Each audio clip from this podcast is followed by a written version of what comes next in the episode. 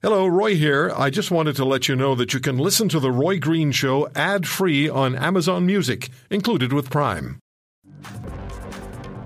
One more aspect of what's going on in the United States and the Thursday inauguration of uh, President elect Biden and the concerns that exist for security. After the January 6 assault on the Capitol building in Washington, the Joint Chiefs, those are the uh, generals, admirals in charge of the U.S. military did something highly unusual, for, as I understand it.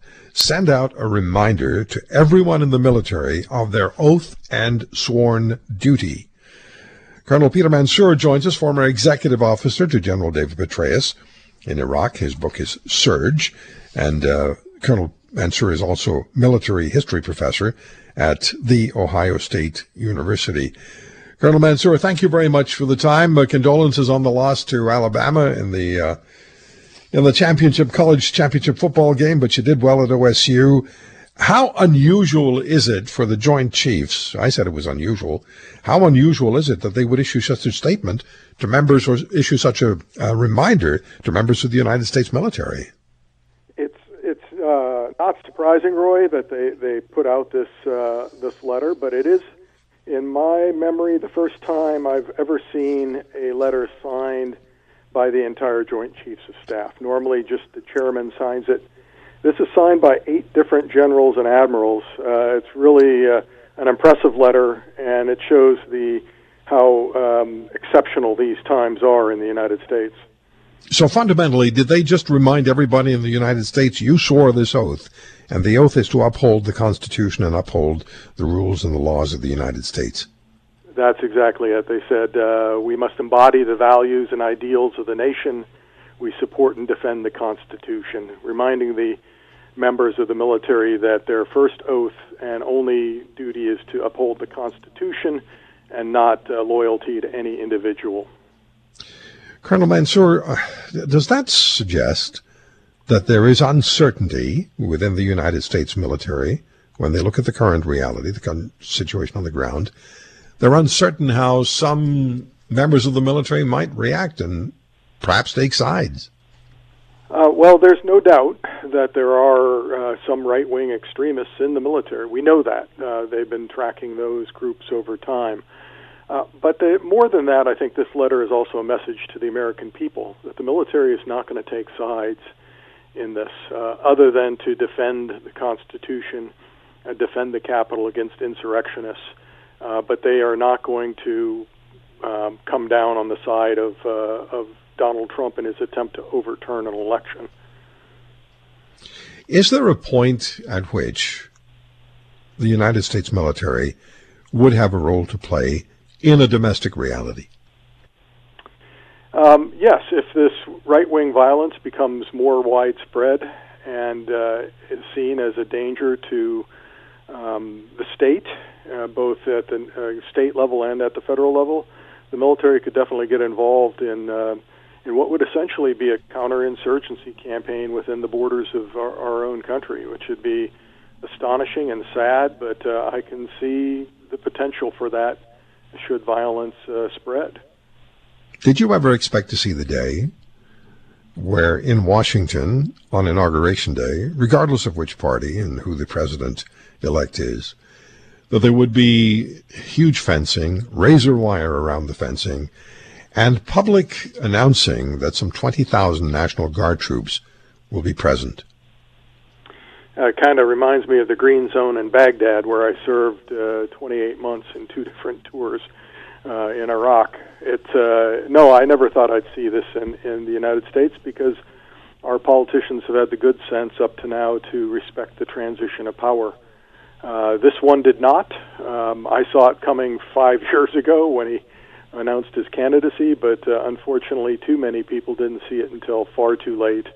And now, um, and now we are where we are. And unfortunately, we have a small, well, not necessarily a small, but a minority of American citizens who think that uh, insurrection is just fine and uh, bring the Civil War on. Can you see that uh, developing where there would be actual nationwide violence? And I ask you that because I spoke with John Zogby just before the election on November the 3rd, the uh, American pollster, he's a guest of our program quite regularly, and thank you, so are you. And uh, Mr. Zogby said, now again, this is about two weeks before the election, he said that he had concerns or had a sense that the feeling, the emotional um, upheaval in the United States today might be similar, not for the same reasons, but might be similar to what is, was experienced just prior to the outbreak of the Civil War in 1861. Um, yes, no, I agree, but the, there's a big difference in that the ideological program of the right wing is uh, is very d- diffuse. They don't have anything they can really rally around. They're, they're anti-government. Um, they love Donald Trump. They hate the the liberals, but there's really nothing that they can coalesce around, at least at the present. And if their leader is neutered in the sense of Donald Trump being um, excised from office and he's off of social media and so forth, then they don't have anyone that they can follow who who can egg them on and spur this violence. They're they're actually being splintered now into uh, sub communities on chat apps rather than um, on social media because they've been denied platforms like Parler, which has been uh, kicked off Amazon servers. Colonel Mansoor, I'm already seeing emails, and I knew I would, um, from people saying, well, what about the violence on the left? What about the violence on the left wing? Why does everybody always talk about violence on the right? And are we in a situation, or is your country, and we certainly have divisions in Canada. I'm not sure whether it's more societal or geographical, or, you know, I'm not sure which one it is. But is there is there a political, is there a, a philosophical divide in the U.S. that, again, poses the potential, and I don't want to take, I don't want to turn this into a Dirty Harry movie, but does it, does it division, is there a sufficiently concerning philosophical political divide to you that you could have left versus right violence?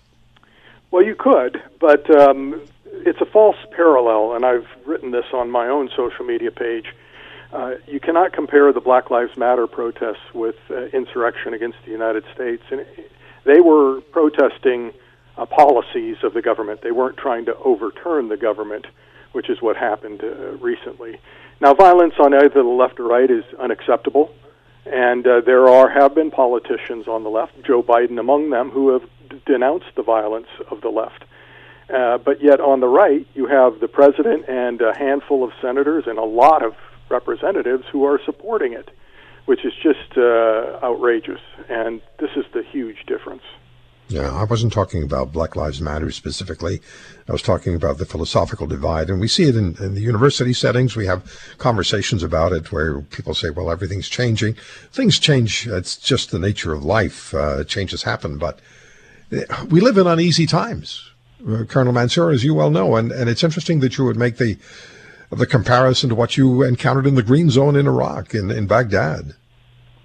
Yeah, the the good news is we will have a new president, three more days, and I think that uh, he is making, he, he's at least attempting to reach out to the other side and bring some unity, uh, calm the the strident voices coming out of uh, our gov- the halls of our government, and uh, let's hope he makes headway in doing that. Um, certainly, there are a number of Republicans now who have seen what this has wrought. Uh, their country, their party has lost control of both houses of Congress and now the presidency. Their approval rating is at an all-time low. So um, votes matter to them even now, and so it may be that going forward there will be some ability to bring uh, the uh, at least uh, some of the moderate Republicans back into support of of uh, a legitimate government government and a way forward.